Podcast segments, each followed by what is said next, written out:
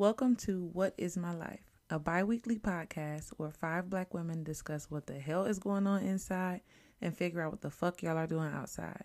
If you constantly ask yourself what is really going on in my life, then this podcast is for you. I have several thoughts. My first thought is that I am of the opinion that, like, y'all, we could work through this potentially. I can work through one infidelity. I probably could do that. You cheated on me once, or I cheated on you once. Like, let's work through that. Stop the but motherfucking if, really? presses. I'm, no, I'm serious. Well, like, one time, uh-huh. everybody, players fuck up too, okay? Uh-huh. One fuck up, we can, we can figure this out. Yo, sis, sis, go on. But I'm being, I'm being serious. Like, I might be able to go to... to... Thank you for tuning in to the What Is My Life podcast.